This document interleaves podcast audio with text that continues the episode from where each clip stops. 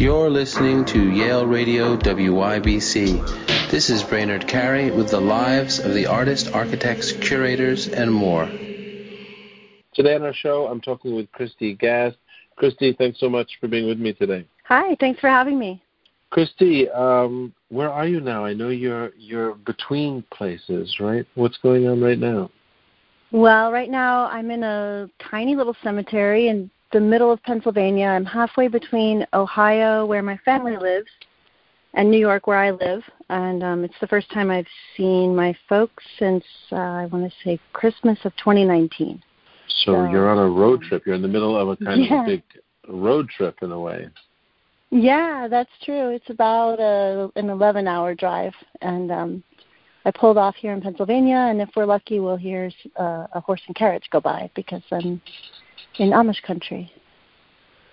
So how was that? That that is this your first traveling? Because that's what you're also doing. You're you're traveling, right? Um, I have traveled a few times during the pandemic to visit friends who live in the region. You know, with a little planning, we could do that. Mm. But it's the first big trip, and it's the first time to see, you know, the folks. I have I have grandparents, um, little nieces and nephews, so that was really wonderful.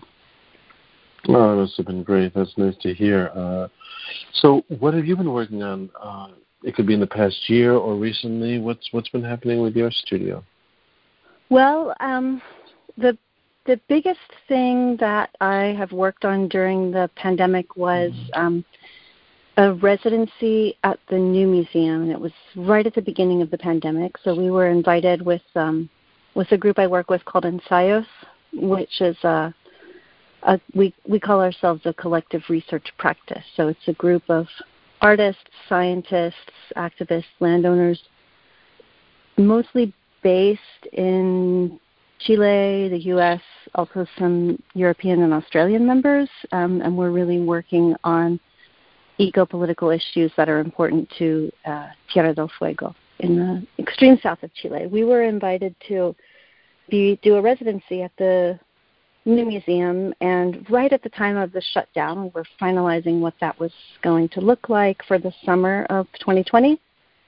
And within, I'd say, a, a couple of weeks of, of the shutdown, we um, decided to do the the play that we would be putting together um, during the residency. We decided to do it virtually. So for the first, I'd say, six months, um, we worked really intensively to um, rewrite the first act of uh, Maria Irene Fornes's play Fefu and Her Friends um, as Cuckoo and Her Fishes, which was a, a sort of um, ecofeminist journey deep into the peat bogs of Tierra del Fuego, um, where a group of women was meeting to plan um, an advocacy project.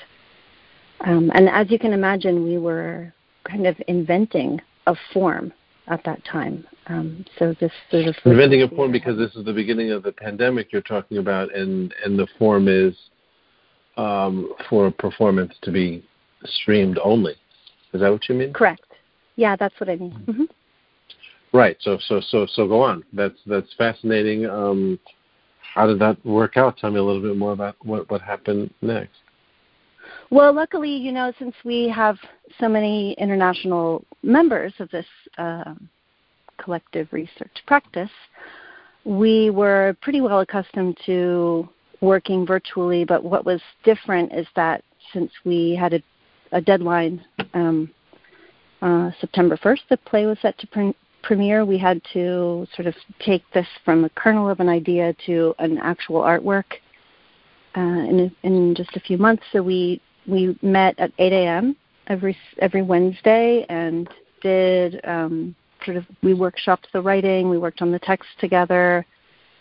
Um, so basically, it looked like a lot of organization and um, and spreadsheets, and then these beautiful meetings where we just really were exactly what we needed for each other at that and time. were these meetings in person then? Was that before no, no. This was during the during the pandemic, so we sort of figured out Zoom and um, and eventually made the play sort of in the format of a of a Zoom meeting, but it but it really felt as if the the characters were in the same space um, through the the the set design. So tell me more about the this collective research um, practice because you it, it sounds global. How many are in this, and and and how do you collaborate this way? I, I mean, I mean, let's just begin with perhaps defining the collective research practice. Sure. Yeah. So um, was founded in 2010, um, and it was really initiated by a Chilean American curator, Camila Marambio, who was living in, in Santiago at the time. Um, and um, I would say worked together with um, Barbara Saavedra, who's the director of the Wildlife Conservation Society in Chile, who um, at, at that time was was on site quite often at one of their parks in, in Tierra del Fuego, which had a science residency. Um, so they they had a space where they could host scientists who were doing field work. Um, Camila approached her about um, bringing artists and humanities thinkers sort of into the mix, and um, we had our first meeting of about 20, 20 people for about two weeks in in 2011. Um, and out and of that, and that was where? Where did you all meet then? Uh, that was in. We started in Punta Arenas, and then we went. Uh, we crossed over the Strait of Magellan to Porvenir, and then um, deep into the the Isla Grande, the big island of Tierra del Fuego, to um, a to a former sheep ranch that's now a, a science station and a, and a um, headquarter for the rangers called uh, Estancia Vicuña. And then even deeper, um, at that time there was no road, so we walked for maybe six hours across the peat bogs to um, Caleta Maria. Um, mm. And a large group of of artists, scientists, thinkers, some from the Arctic who do similarly remote, um, ongoing work um, there. And the outcome was that we decided to um, focus our work on the issues that were important to the, the scientists and the locals on, on the island at that time to work for a year without without a preconceived outcome and to uh, only sort of ask that people who were who who committed to being part of this project, which at first was was conceived as as possibly a residency, um, that it be a long term term commitment of let's say five to ten years or more. So those were the parameters that we set out for ourselves in the first place. And how was that? How was that structured? How was it funded? How how how could it continue? Was this everyone doing this on their own, or was there a, a funding structure?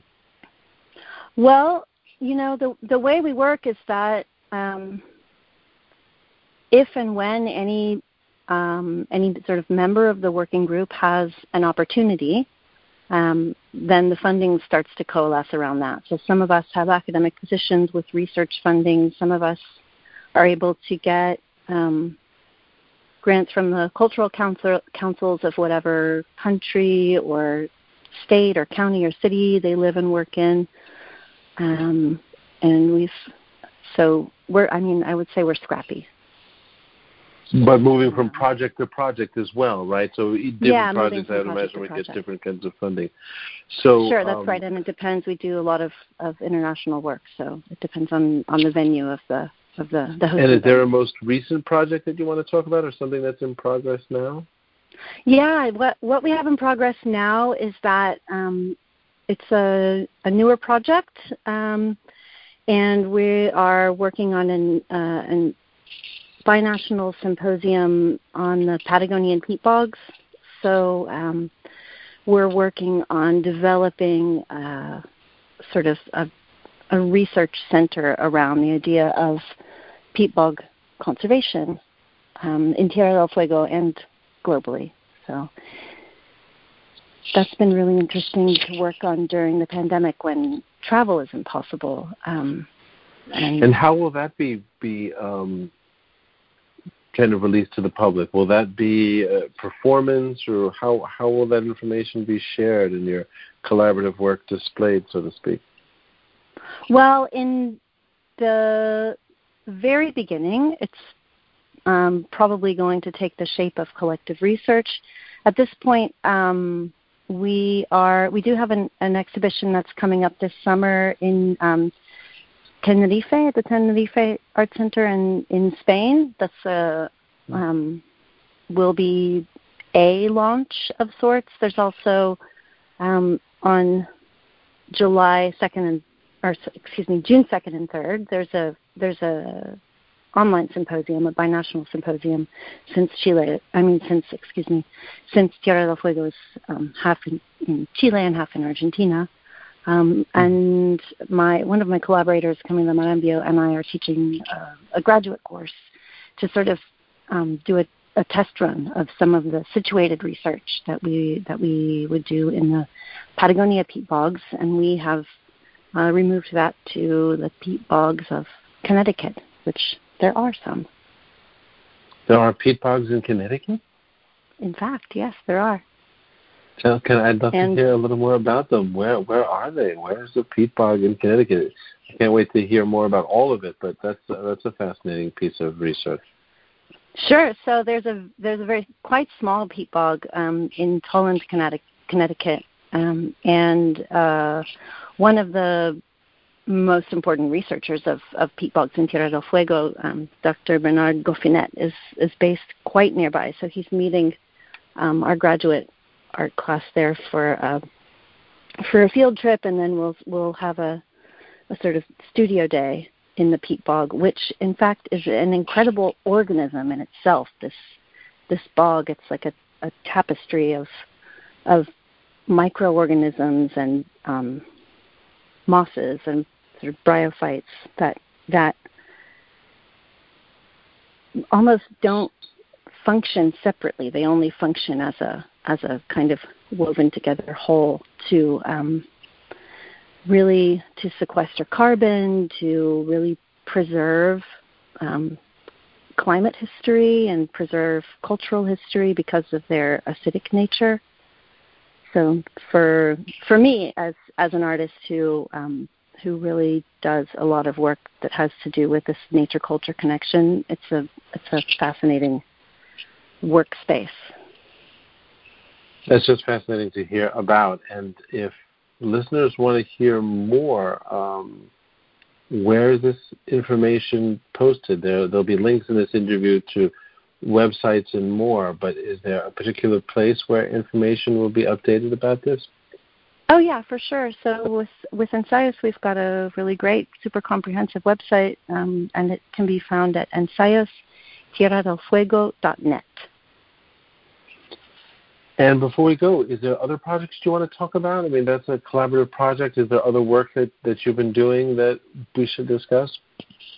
Yeah. So in my in my own studio, I mostly work with textiles and um, so I live on a small property in upstate New York, and I've been um, doing a, a series of sculptures that, that sort of combine, um, I would say, textiles, the human body, and um, and trees.